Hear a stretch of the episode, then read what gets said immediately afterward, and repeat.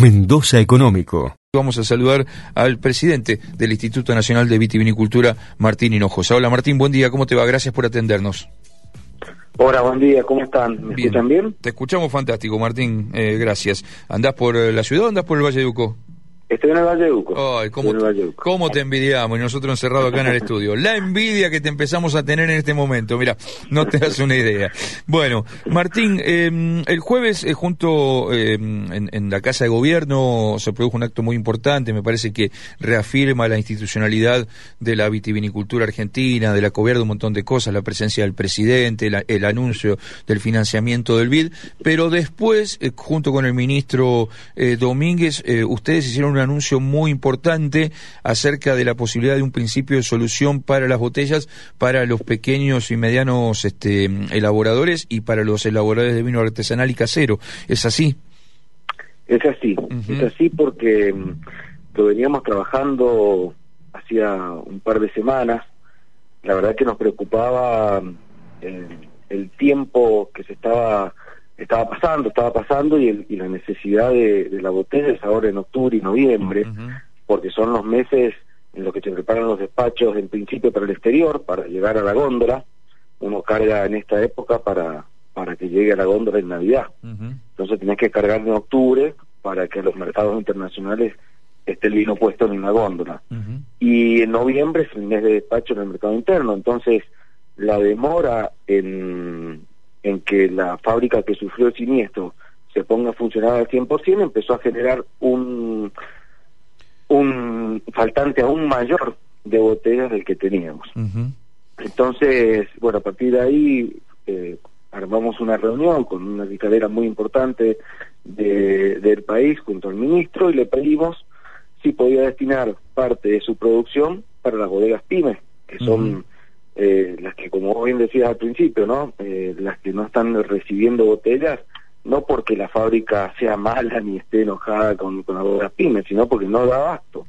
Entonces, sí, aparte pobre, aparte pobres no que aparte digo, este, no pobres, sino que su, su forma, su, su elaboración, su, su, su litraje, sus cosas eh, hacen que les sea muy complicado comprar en, en, gran volumen. Entonces, bueno, obviamente, como pasa en cualquier mercado, ¿no? Este, cualquier cualquier fábrica, cualquier cosa, primero atiende al que le compra más y al que le compra todos los años, es así, lamentablemente. Y lamentablemente lo que hacen, qué sé yo, a las más grandes le dan un poco menos y a las que les daban un poco menos no le pueden dar. Y claro, exactamente. claro, ese es el entonces, Entonces las más chicas quedan afuera. La verdad que eh, hay que agradecer la predisposición de la empresa porque puso a disposición un millón de botellas para bodegas chicas, que las bodegas chicas para ellos es un montón.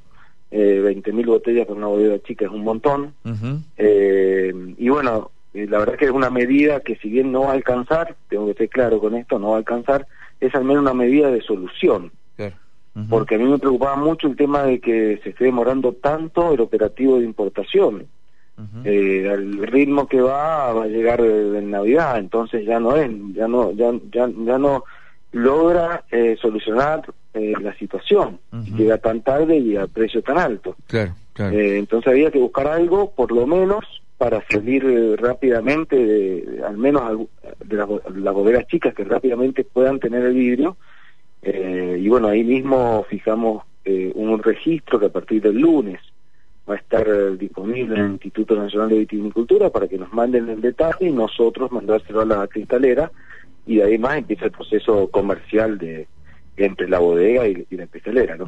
Eh, ese, ese proceso, ustedes van a hacer una especie de registro y ustedes le van a enviar el pedido de cada pequeña eh, bodega o bodega elaboradora de artesanal o de vino casero, ustedes se lo envían a la cristalería para que la cristalería pueda proveer de ese pedido a esa, a esa, a esa pequeña bodega. En principio la metodología es así, nosotros acumulamos los pedidos y se los enviamos a la cristalera y después eh, el contacto empieza a cristalera con con los eh, bodegueros que nosotros vamos a estar obviamente eh, trabajando en conjunto y estando atentos de cómo se va desarrollando no eh, pero al principio nos pidió la cristalera que lo hiciéramos así y nosotros estamos dispuestos a hacerlo. Así que mm, a partir del lunes eh, empezaría, este operativo. Eh, y Martín, ¿y, ¿y, a qué precio se le entregaría a, a, esta, a estas bodegas? ¿A un precio de mercado? Porque digo también... Al precio de mercado. Al precio de mercado. Al precio eh, de mercado que tiene la cristalera. No es ni un precio especial, ni mayor, ni menor. Es el precio que ellos están vendiendo y que nos parece lógico eh, que sea así. Eh, no, no, no, no, no tiene ni un sobreprecio ni un subsidio. Ajá, está bien, está bien. Eh, pero ya, garantizar que se consigan es como un subsidio, te aviso. Claramente, claramente. en estos momentos nadie está pidiendo, nadie te pide un subsidio.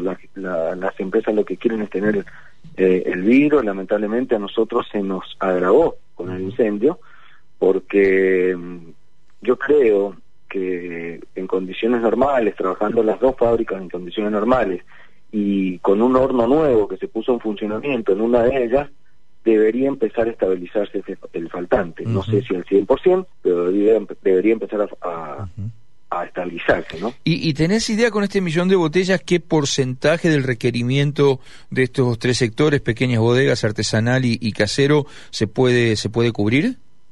No, la verdad que no, porque es muy variable. Sí.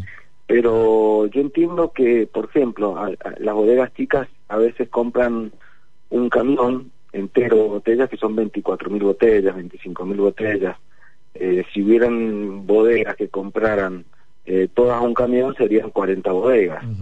eh, con lo cual, 40 bodegas pyme es importante. eh, pero bueno, hay bodegas que compran mucho menos y hay bodegas que compran muchísimo más. Entonces hay que ver en esa variabilidad, eh, también en la disponibilidad de, modelos. Eh, hay, vos sabés que hay tres o cuatro modelos diferentes y eso va a depender de, de, la empresa qué modelo esté haciendo en, ese momento. Claro, obviamente, obviamente. Entonces eh, es variable, es variable, es difícil es difícil eh, decirlo, pero bueno, si fuera una bodega por camión serían 40 bodegas. Bueno, cerramos esta parte diciendo entonces que a partir de mañana comienza a funcionar este registro con el cual ustedes van a relevar las necesidades de, la, de las pequeñas bodegas, elaborado, las bodegas elaboradas de vino artesanal y las de vino casero, y eso se lo trasladan ustedes a la cristalera para este, que prepare los pedidos, digamos, y se cierre el acuerdo entre este productor y, y cristalera. Esto arranca mañana a través del INB, arranca este registro. Es así, ¿no es cierto?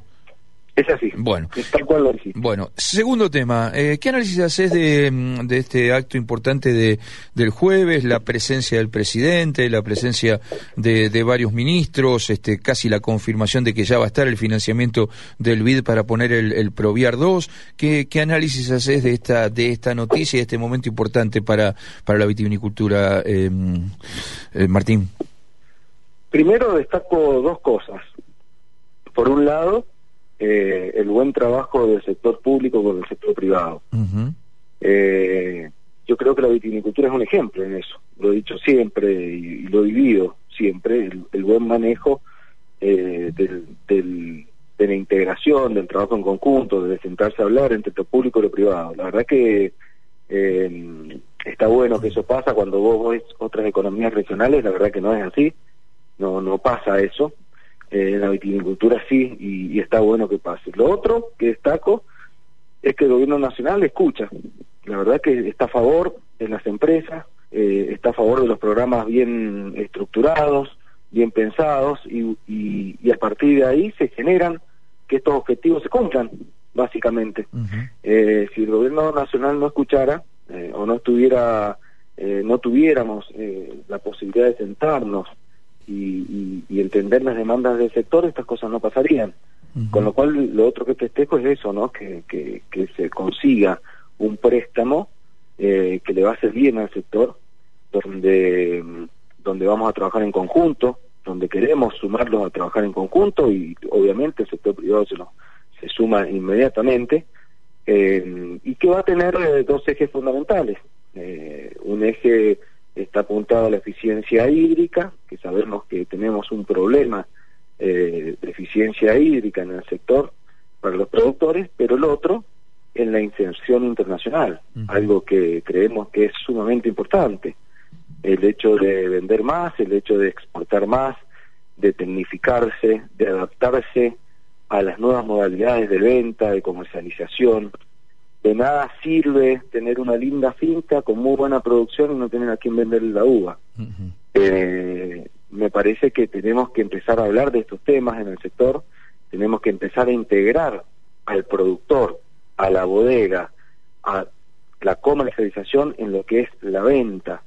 Tiene que estar todo atado, no digo que tiene que ser perfecto, pero tiene que estar incluido productor, bodega y comercializador eh, en esto que es la inserción internacional, en la inserción comercial, porque repito, de nada sirve tener una finca muy linda eh, que no tengamos dónde ubicar la uva, eh, y ya nos ha pasado eso, por eso eh, tenemos una oportunidad para trabajarlo y creo que el sector en estos dos puntos está totalmente de acuerdo. Eh, eh, obviamente, aparte es un financiamiento internacional importante con una contraparte que van a poner los productores y, la, y las provincias vitivinícolas. Y me parece que también este como como dato me parece que, también está a destacar es este la, la territorialidad que va a tener eh, este año este o este esta esta versión del Proviar, ¿no? Porque quizás el Proviar 1 todavía era una época donde eh, por ahí la vitivinicultura estaba muy encerrada en dos o tres provincias y esta vez el Proviar va a alcanzar a 11 provincias.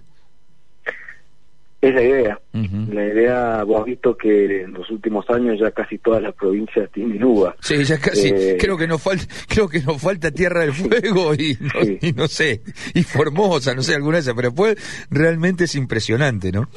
Pero tiene que ser, tiene que ser integral. Tenemos que entender que los límites eh, en lo que es un, un producto, una planta, no existen. Tenemos que trabajar integralmente. eh, cruzar un río de un lado para el otro y que se transforme en otra provincia eh, y que de ahí más cambien las cosas, no debería ser así. Eh, tenemos que tener la mirada más amplia. Eh, en algunas provincias serán más importantes algunos objetivos, en otras serán menos importantes, pero tenés que tratar de eh, mirar hacia el, lo que mejor le sirva al sector, a todo el sector en su conjunto. Entonces, el sector es diverso, va a tener diversidad al plan, por supuesto. Seguro. Martín, eh, te liberamos, mil gracias por este rato del sábado a la mañana, pero nos parecía que era un tema este, más que importante para comunicarlo, sobre todo a la enorme cantidad de productores que, que vos sabés nos escuchan en el Valle de Uco, en el sur, en el este, y, y realmente me parece que era, que era una muy buena noticia para ellos y, y, había, y había que comunicarla. Queda pendiente, obviamente, encontrar la solución final a este problema, pero eso, como hablábamos la otra vez, cuando fue hace 15 días, pasa por un montón de cosas, no, no solo por las botellas, sino también por poner en valor nuevos envases, nuevas formas. Bueno, hay todavía un camino larguísimo por, por hacer por delante, ¿no?